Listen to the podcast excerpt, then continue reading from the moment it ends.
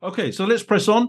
Um, for those that don't know me, I'm Phil Calvert. Um, I'm the sort of founder of Life Talk, uh, the uh, wonderful group for financial advisors on Facebook. We also have a group on LinkedIn as well.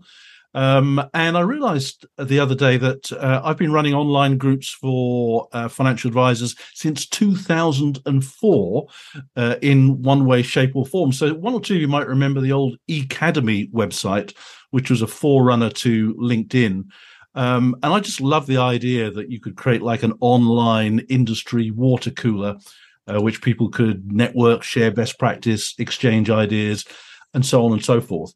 And as part of that, what I want to do is um, from time to time interview financial advisors, uh, people in the industry and the wider profession, just to get a sense of how they see things, how they feel uh, things are going forward. There's all sorts of things going on in our profession right now, which we're, we'll touch on one or two of them. Not least is the one beginning with the with the letter C. Um, so today, what I want to do is have a chat with Martin Dodd. Now, Martin uh, is um, with the Midlands Investment Agency, which I think has been going well. The it's been going since seventy five, but you've been there since eighty five. Yeah. Yeah, that's correct. Yeah, fantastic. And you're up in Wolverhampton, which and I love going to Wolverhampton. Uh, it's quite often to speak at a PFS event or something like that. But of course, Wolverhampton is the home of heavy metal and rock um, around the world. And I do remember speaking at a PFS event, going into the hotel there, and there was a particular corridor leading down to the room where we were all in. And they had a picture of Slade on there. They had a picture of Black Sabbath, Judas Priest um, and really flying the flag for for rock around the world. So wonderful place. Have you always lived there, Martin, or you just? Uh, that's pretty much so. Uh, I've spent fifty years of my fifty-five year life in Wolverhampton, so I categorise myself. I think I qualify as a black country boy now. Fantastic. We'll, we'll we'll allow that. And do you have? We have to ask this question. Do you have any connection at all with Slade, Black Sabbath, or Judas Priest? Um. Well, only a very tenuous link. I live in a village called Brewood outside Wolverhampton, and I can't remember his name now. The guy that used to wear the hat in Slade. Oh, Noddy. Oh, uh, Dave. Dave Hill. Dave Hill lives about half a mile from me. There we go. Fantastic. I knew we'd find a tenuous... still knocking around. We find a, a tenuous link in there in this. Actually, if of all the bands that reform, um, if Slade were to reform properly with Noddy Holder, I would be at the front of the queue for that one. I would just yeah. uh, love to love to go to that. So, just tell us a bit about your business, um, how it came about, and you're involved. Just give us a sort of snapshot position of your business. Okay, so my business is is derived of a family out of a family business. Uh, my father started the practice in 1975. Came out of Hambro Life. Don't think there's anybody on here would know who Hambro Life were. okay, but anyway, so he he was a direct salesman for them. Started a general practice. Um, he worked in this pra- in the practice where I work now uh, up until he unfortunately passed away about eight years ago in his 70s. Um, I'd kind of wrestled the business off him by that point.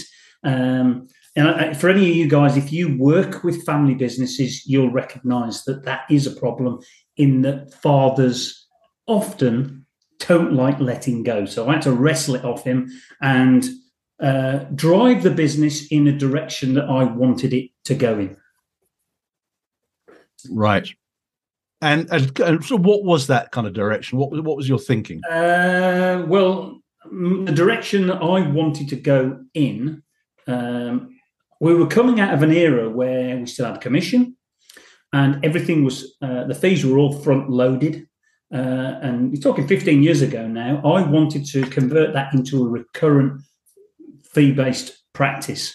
So 15 years, about 50, it is 15 years ago, where I started to, anybody that I onboarded as a client, I wanted to have an ongoing uh, fee based proposition with them. And obviously the associated um, review process that goes with that, which is all, all the talk at the moment. We're re-diving back into that consumer duty. Yeah, yeah. Okay, well, we'll pick up on consumer duty uh, in, in, a minute or so. Um, so, from time to time, I like to drop in useful resources uh, that suddenly spring to mind based on something someone says. Now, you talked about fathers who won't let go or who find it find it difficult to. Um, if anybody can get hold of it, and I know I've got a cassette copy of it somewhere, and I ought to digitize it if I possibly can.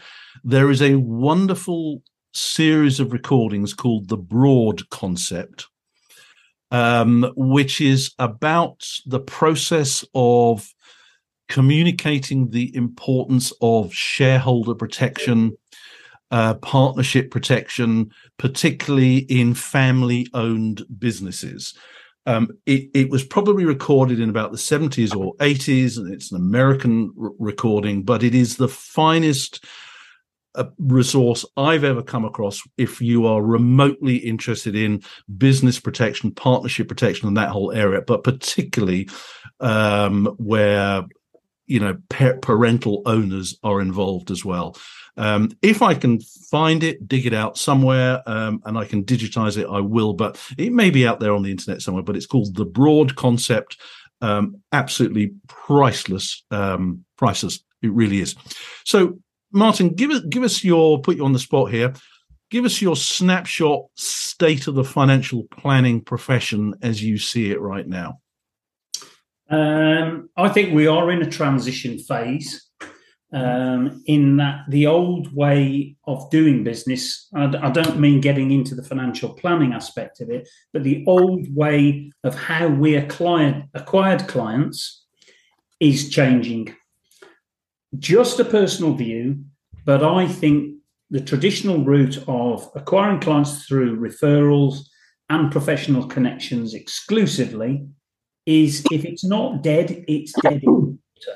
I don't okay. think you can build a practice in this modern age quickly enough by using those strategies. Uh, and because of that, I have been on a lot. I mean, Phil and you and I have known each other for a long time.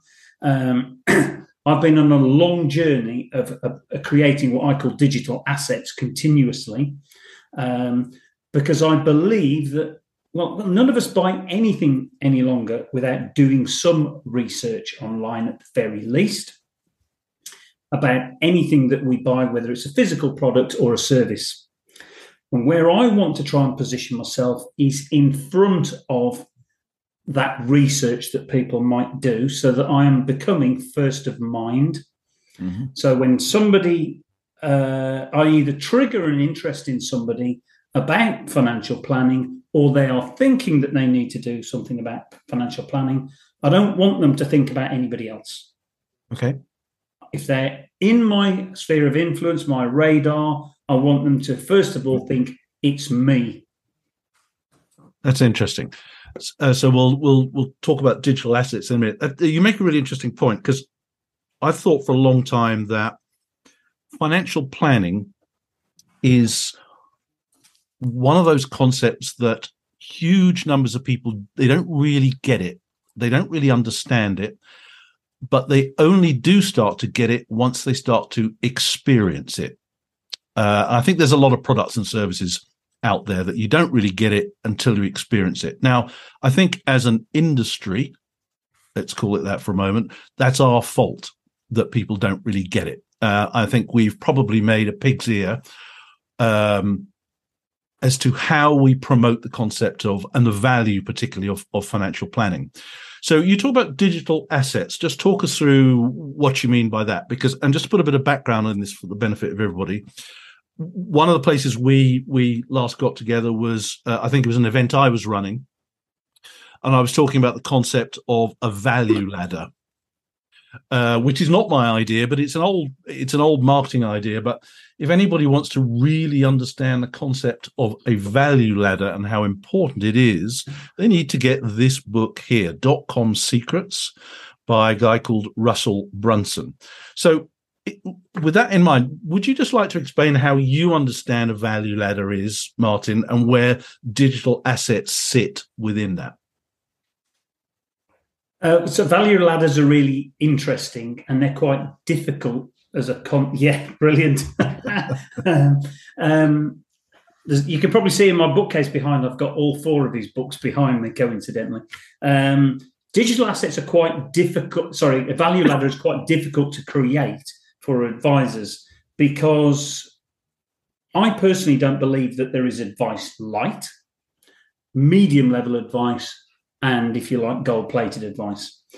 Um, so it is quite a difficult concept uh, in terms of our value ladder to get across to people. But what I think is important is that we, instead of seeing it as a value ladder, is we get the la- people on the ladder of knowing us, understanding uh, more about what we represent, and we can walk people up those uh, steps of the value ladder until they reach the point when they're at the point where they wish to buy, because not everybody's buying today.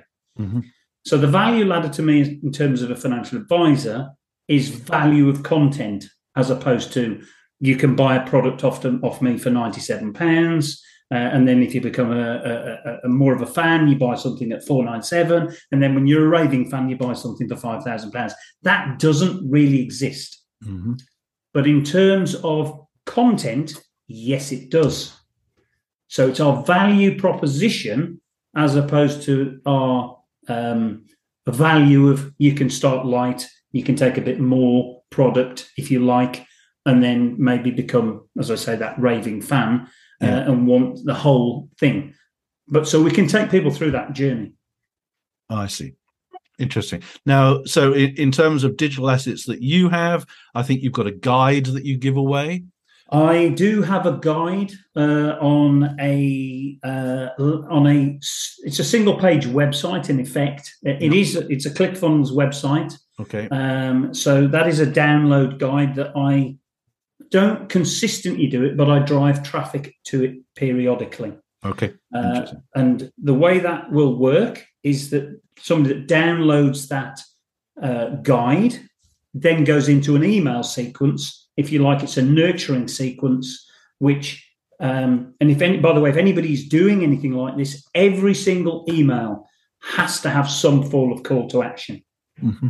Um, you, you, because people won't do particularly in our area uh, in society, people don't do things unless we guide them to do it. Um, so that is one digital asset. I am also in the process of launching um, an evergreen webinar, um, okay. and I will launch a series of these because I want to talk about specific subjects. I don't want to go high level and just say, I want to talk to you if you're interested in financial planning, because mm-hmm. nobody's interested in that. Mm-hmm. So, I, what my areas of interest are, um, I call it retirement roadmap. I, you know, want to create a retirement roadmap for people so that you know anybody over the age of fifty probably should be thinking about this. So, I want to run a webinar about have you got your retirement plans on track? So that is evergreen. So if for those that don't know what evergreen is, I record it once and then it just runs. You can register and it runs every 15 minutes. So right. again, I can switch that on and off. Um, so once I've got the template for that, and that will launch very shortly, uh, I will have three other funnels. Book funnel, yep. um, because again, that's another uh, lead magnet. Uh, I will have a generational wealth planning webinar. Okay. Um, and the other one, which is a bit looser, I haven't fully worked out um, quite what this is, but I'm, its it, its project name is the big investment decision of your life. Okay. Uh, quite often, if we inherit, sell a business, sell a house, there is a time in our lives where we have to make this one really massive decision about money. Uh, so I want to create an evergreen webinar. So I've got these digital assets that can sit there. Yep for years. Um, and I can turn them on and off, drive traffic to them uh, if I want more clients. Um, and I'm assuming everybody here uh, watching would like a few more clients. Um, you're not going to get a tsunami of clients, but if you've got um, three or four leads a month that were warm leads. People that you've, as opposed to pushing your uh, thoughts to people, this is pulling people towards you, and they're going, I'm interested in what Martin has to say. I want to know more. So that's what I would call a warm lead. So if we had three or four of those a month, yep, that um, is, in my opinion, would be a lot more than you would ever get from referrals and professional connections. Um, and by the way, I'm sorry, apologize in advance here. If you do use professional connections and referrals as your primary strategies, I have a special name for that strategy, and that's called the Oliver Twist School of Marketing. Please, sir, can I have some more? Um, doesn't doesn't really work great for me. Um, my character is that I want to draw people to me, and not me say, "Please, will you, you know, send send me some work? It would be nice, very kind of you. I'll take you to the football." I don't want to do that. Yeah, yeah. It doesn't sit with me, but it's fine with other people if they want to do it. Yeah. Now, I, I saw something um, in our Facebook group. Uh, well, the most, the single most common question that has come up since 2004, uh, and it, and it comes up with extraordinary regularity, is a question along the lines of. Uh, how do people find unbiased? Does anybody use VouchedFor? Does anybody purchase leads from Bark? So it, it, it, it's, it, there's a constant question that comes up time and time again. And I noticed that you added a little comment uh, on the most recent one of these, which I think was last last week, and you said, and I quote, after many years, I've come to the conclusion that outsourcing your marketing does not make very much sense, or something to that effect. But can you just kind of expand on your thinking there? Um, Yes, I can. I I am guilty of subscribing to unbiased and VouchedFor, and I every time I see that on my bank statement, I'm thinking, why am I paying that? Because for me personally, it is completely and utterly useless. Mm-hmm. Uh, I don't know about you guys, but I'm pretty busy anyway. Um, there, I have weeks where I have twelve client meetings so if I get an unbiased inquiry, by the time I've gone to click to it, it's already gone. Mm-hmm. Um, and also, I think the quality of them is not very good anyway. Um, and so the, reason why I made that comment was because I think as advisors, we should be our own marketing company. And I've, I've recently come to the conclusion that if we are if we are own, own our own business and we're all financial advisors, first of all, we're a marketing. This is on the assumption that we want more clients. We're a marketing company that provides financial advice. So there's a big proportion of my time is spent on how do I market Martin Dodd, the financial advisor, mm-hmm. and Martin Dodd, the human because I don't. I, I think outsourcing your marketing now is becoming weaker and weaker and weaker. It's becoming too generic, uh, unbiased, VouchedFor. Maybe they do have a place, but if, if I tried to build a business using those marketing strategies, I would have starved to death a decade a decade ago. Mm-hmm. I think we all feel that we've got to be on them. Uh, well, I think, I think that's a that's the human that's the sort of um, follow the crowd um, mentality, which is fair enough. You know, what, what if I'm not on there? Maybe I'm going to miss out. Um, no, you're not. I mean, I mean, it goes back to I remember in the very very early days um, of IFA promotions. One or two of you will remember that um, the lovely circular logo.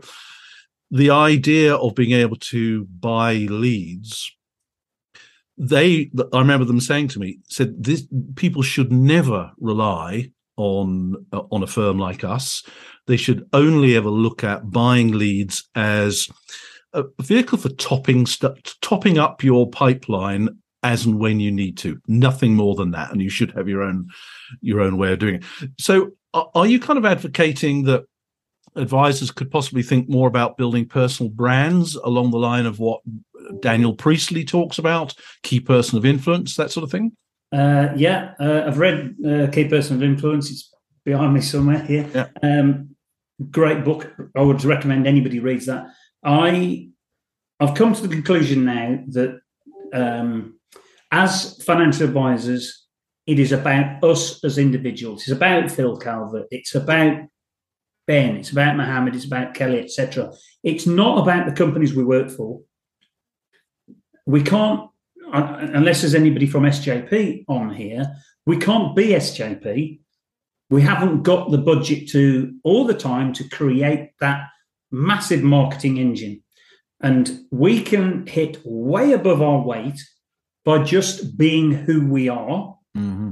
Uh, and I know a lot of people on social media say, well, I don't want other people to know my personal life.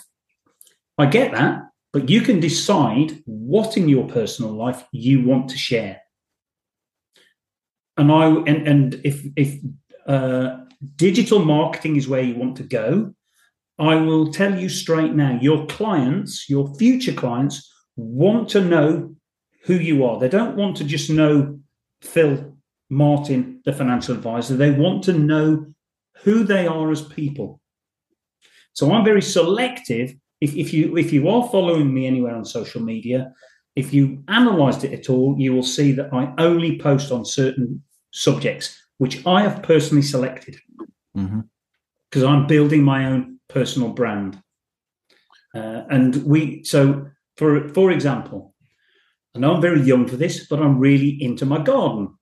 So on Facebook, I every weekend will post pictures of my garden. You wouldn't believe how much of a magnet that is. Don't get a lot of comment on Facebook, but I get stopped in the street. Your garden, absolutely amazing. I mean, it's not amazing because I'm just very smart at the angles I take photographs. Um, I also take photographs when I'm out walking the dogs. Yeah. Strategic. Uh, I'm involved in triathlon periodically there will be something there. It is all strategic, but immersed in all of this will be high level questions, if you like, about what I do as a living. Yeah. So one of my posts, and, and I well, I'll talk about a bit of tech in a minute, but one of my posts last week was, and you got to be quite brave to say this, but I posted in an image, I'm in the business of serving my dream customers. Yeah. Now, I've never seen a financial advisor ever post anything like that. Yeah. But that does get through to people. I mean, they're not going to pick up the phone and go, hey, you know, I've just seen your post. You know, I want to do business with you. But that is sending a very clear message out to the people in your community. I only have about 450 people on Facebook. I used to have about three and a half thousand. Got rid of all these people because they were not engaged, didn't know them well enough. But I, having called loads of people, when I do meet people now, they'll go, your post very thought provoking, really interesting. So I know I'm, you know, I've, I've got my finger in the crack. Yeah. And when they are ready, I'm there. Yeah. Uh, uh, the concept of the dream customer to me is critically important. Whenever somebody on in our Facebook group mentions LinkedIn. Does anybody get business from LinkedIn? There's about a handful of uh, IFAs in the group who they only show themselves in the group when LinkedIn gets mentioned. And the comments they these five or six people tend to post are the best thing I ever did was get rid of my LinkedIn profile five, ten years ago, because all we ever get approached by is recruiters. And it always makes me smile because if you're only being approached by recruiters and not your dream clients, then that's your fault. Um, LinkedIn is about positioning yourself and aiming your profile so that it speaks to your dream clients. Literally, if you could, and it's an exercise I do in workshops, is we encourage people to write down what would a dream client look like.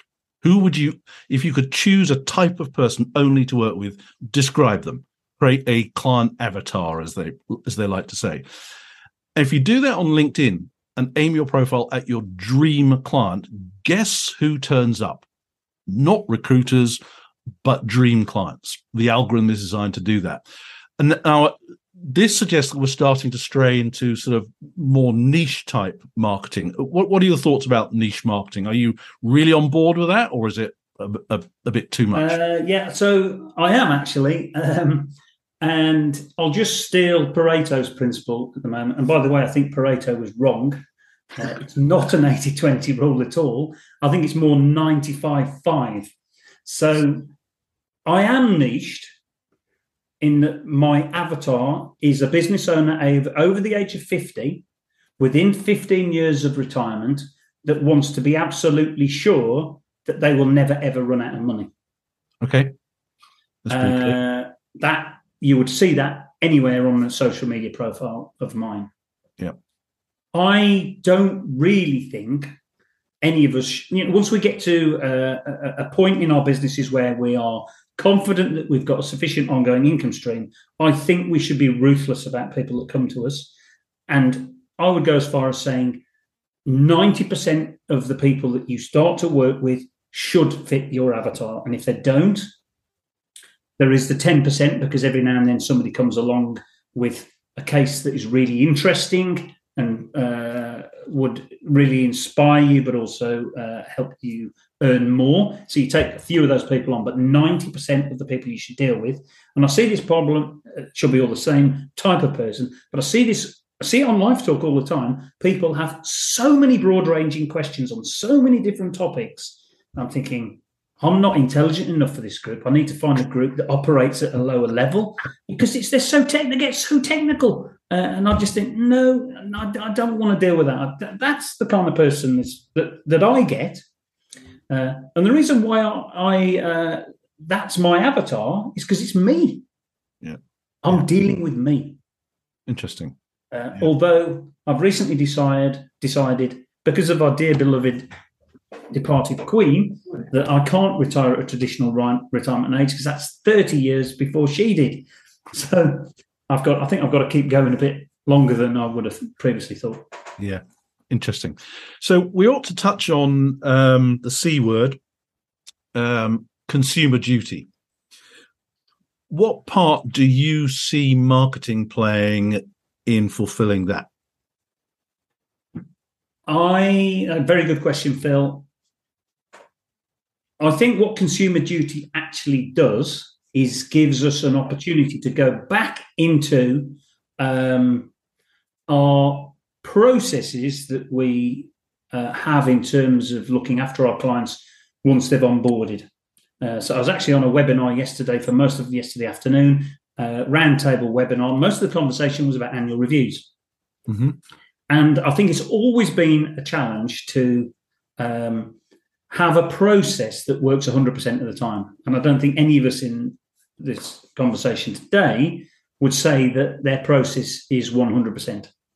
There is always an element of disengagement. So I think what consumer duty, my initial take on part of, I mean, there's a lot of stuff in there, but my initial take on it is that uh, I want to dive back into my annual review process because I've got to try and make it as easy as possible for the client to be engaged because all our clients are busy. They've all got very interesting things that they want to do compared to talk about money. So I'm going to be diving back into our annual review process so that we can make it more engaging. And I don't mean having lots of pie charts and things like that, but just mm. a, just a little clue here that turns clients off because they don't know what it means. Um, so I don't have any of that kind of stuff. My annual review process is all about soft questioning.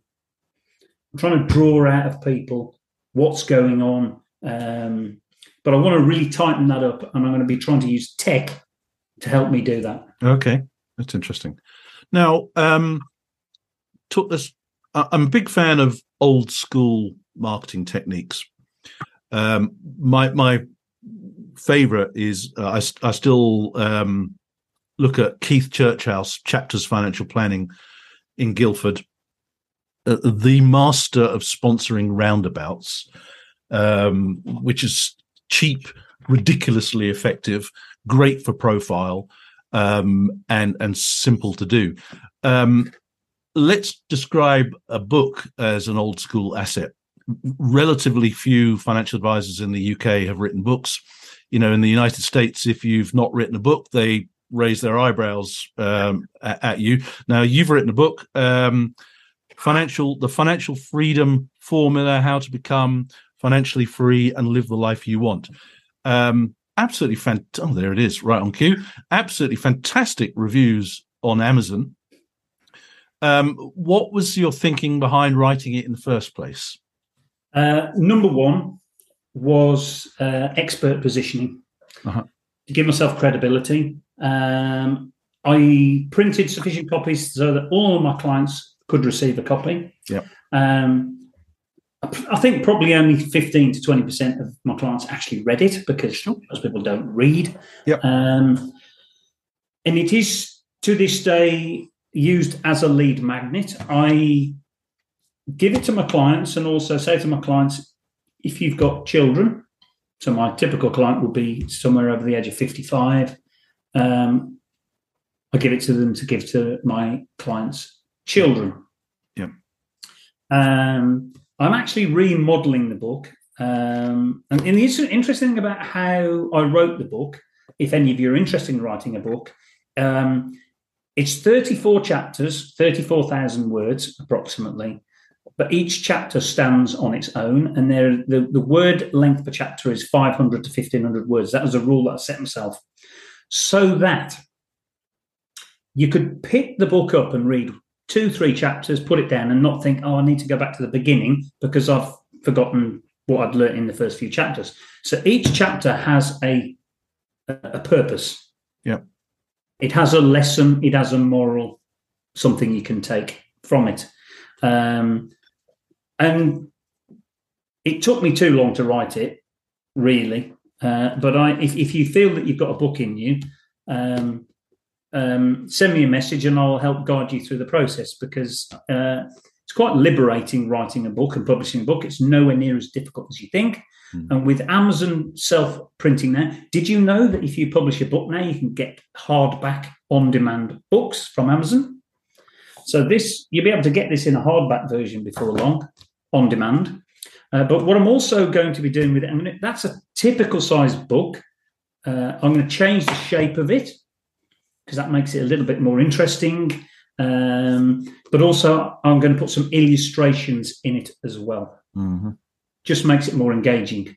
Uh, and I'm rewriting, well, not rewriting, I'm adding a chapter 35, which will be a CTA. Does everybody know what a CTA is? Call to action. Call to action. So it'll be um, quite a subtle call, call to action in I'm not going to say send me an email or anything like that, but it will be, you know, now is the best time You know, the best time to plant a tree was 25 years ago. The second best time is today. Do something now. Um, so when it's when I relaunch the book, I will also be doing some ad spend on Amazon so that the book. So if you go to Tony Robbins, let's say to buy money, it's also going to say buy this book as well. Um, because yeah. lots of people buy more than one book at once, and I never realised this until recently that that, that added book yeah. is a paid for ad ad. Um, so that will be a book funnel. So there will also so when you sell on Amazon, you don't get the data. So I'm not going to create an audi, audible version of it, but on the inside cover there will be a link to my funnel if you want the audio version, so I can collect the email there. Yeah. I I'm not accepting masses of traffic, but I don't need a lot. Yeah. yeah. I do that with one of mine. I give the um give the ebook away uh and it's got a link to a funnel page. Uh, and if they want, they can buy the audio version. So I kind of do it yeah. do it that way around. Yeah. Um, you're you're exactly right. It's nothing like as difficult as people think it is to do. No. Um, interesting. I just haven't had one. Paul Harper, who was supposed to be on this call today, um, he's just published this uh, reinventing the financial advice profession. Absolutely fantastic. It really is. Um, first financial advisors I came First financial advisor in the UK that I came across has written a book. Uh, Martin Bamford. I know he's kind of moved on to do different things now, but he's still a director of Informed Choice. This one came out in 2006 he wasn't even 30, I think, by the time when that came out, and it raised a lot of eyebrows amongst um, older financial advisors that say, you know, what does he know? You know, he's not even 30 and he's written a book. Well, he's written three books, I think four or five now, in conjunction with other people. I think as financial advisors, we we have the we have our own idea of what a book needs to look like. There is this perception that, it, that you know a proper book is is that kind of thick. Well, it can actually be that thick. The important thing is taking some expertise and experience that you've got up up, up here and turning it into something that other people will find of value. Um, Daniel Priestley advocates giving away your book, and the more I think about that, uh, and he set a target of, a, of give away a thousand copies of your book if you possibly can. And you, you know, when you create a book on Amazon, um, yeah, giving away the PDF is easy, um, but it's nothing like as valuable as giving away a proper uh, paperback or hardback copy. Um, and you know, you're not going to make a, a, fortune writing a book unless it becomes an international bestseller. Um, but the goodwill and the perception of expertise that it gives when you give away a copy of your book uh, is off the chart. It is the single best business card you will ever have. Sim- simple as that. But you know, as Martin says, there is a process to doing it. Um, I, some of the world's top best-selling books were written in a day. Um, those of you know Grant Cardone, one of his one of his books was was written in an afternoon um, and basically all he did was record himself speaking and then have it transcribed after that. And he makes him laugh that uh, people actually bother to get in touch with them and say, Grant, you do realize your book is riddled with typos and grammatical errors. And he said, Really? Well, I've sold five million copies of it and I really don't care. You know, so um, you know you can make you can make a decent amount of money but just as a as a tool to give away to prospects um, it's absolutely absolutely fantastic and don't just give a client one copy give them two or three as you said to pass pass on to to their clients um, I'm, I'm kind of conscious of, of time um, our Facebook group is increased. We're seeing more and more younger advisors coming in now, which is absolutely fantastic. What marketing advice would you give to someone if they were literally just starting out right now today. And we see this come up in the people do ask a question, said, I'm brand new, fresh out the wrapper. Give us some ideas on, on the right sort of marketing direction. I not for everybody, uh, certainly in the advisor community, uh, but I am a massive fan of Facebook marketing, organic. Mm-hmm. Um, so I have I have a group, I have a profile, but I also have a page. So those that are on Facebook, they've got a profile.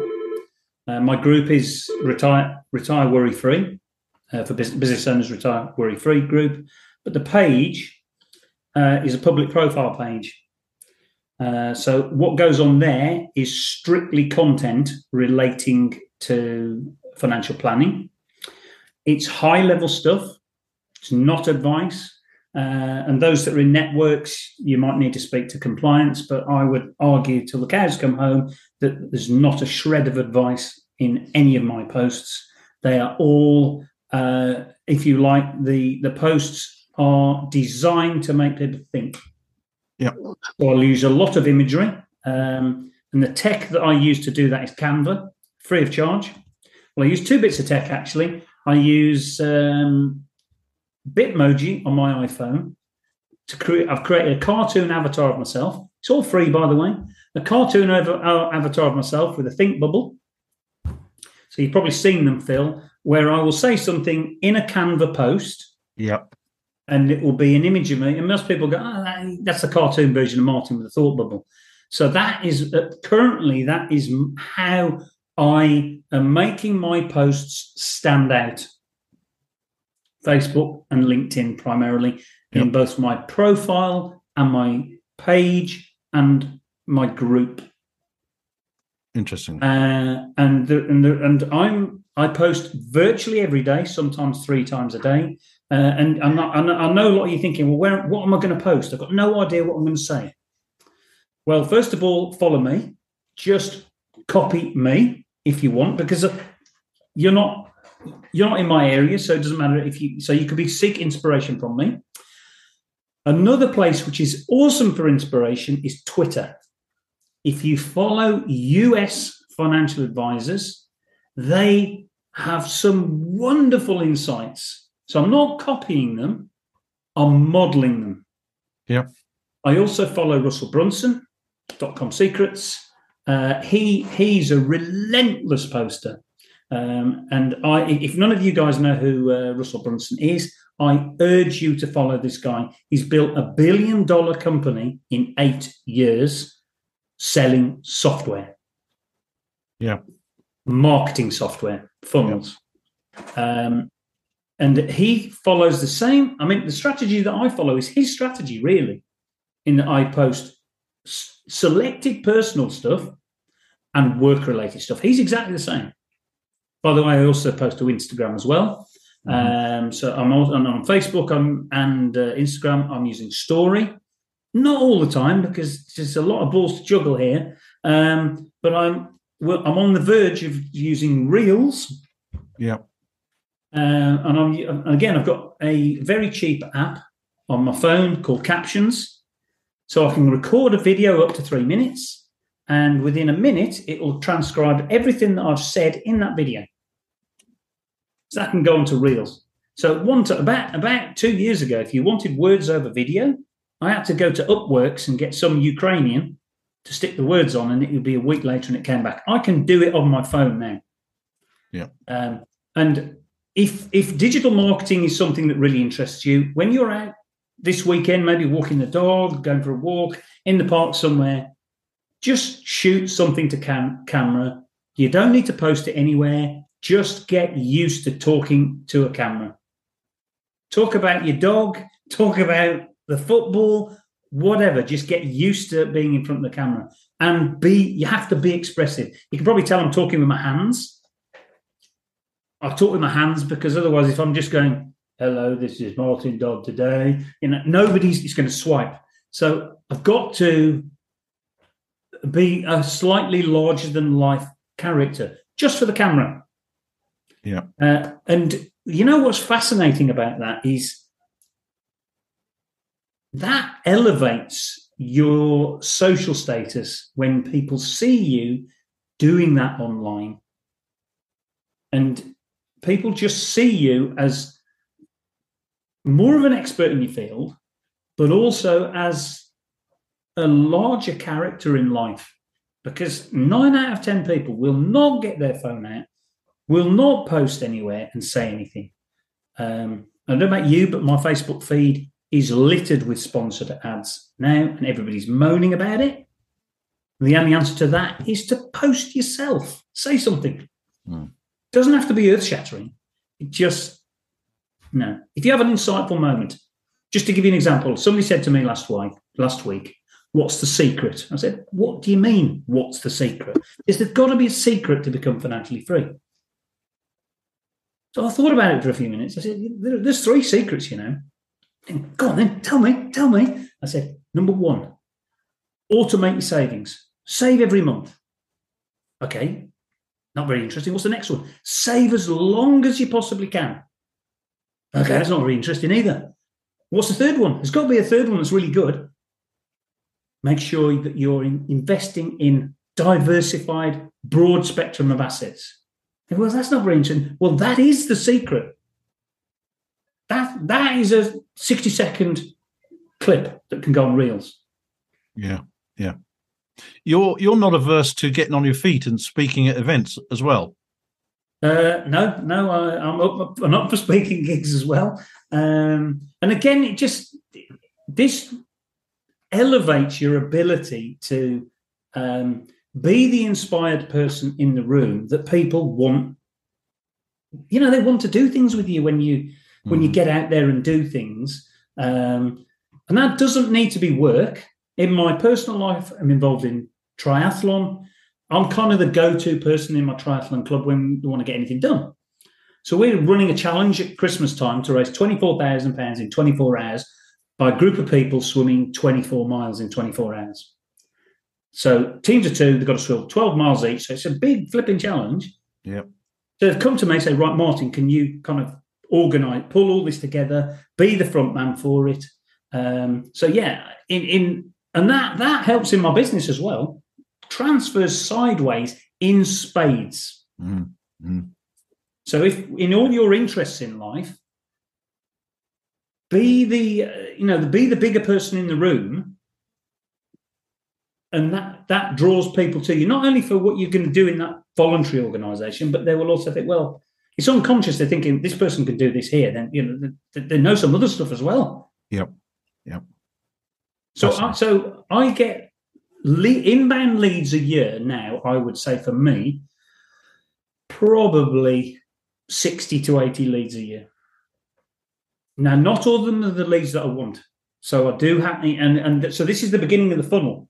Yeah. So sixty to eighty people want to do business with me each year, but I may only end up doing business with twenty of those people. Let's say. Sure. Yeah. Fantastic. Um, I think we're about done for time, Martin. Thank you so much uh, for generosity.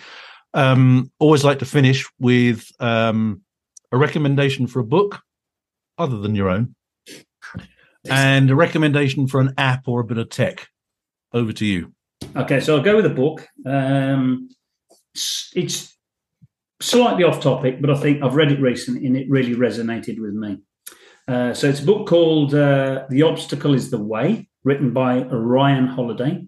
Mm-hmm. Um, it is about Stoicism. Uh, and given that the challenges that we face today in society, it's very easy to get, um, uh, I wouldn't say depressed, but feel that there's not a lot we can do. That book, I think, is quite insightful and it helped me kind of think about there's things that I can control and there's things that I can't. So I've actually bought a number of copies of this book uh, and I've given it to a few clients because I have had clients in my office in tears recently.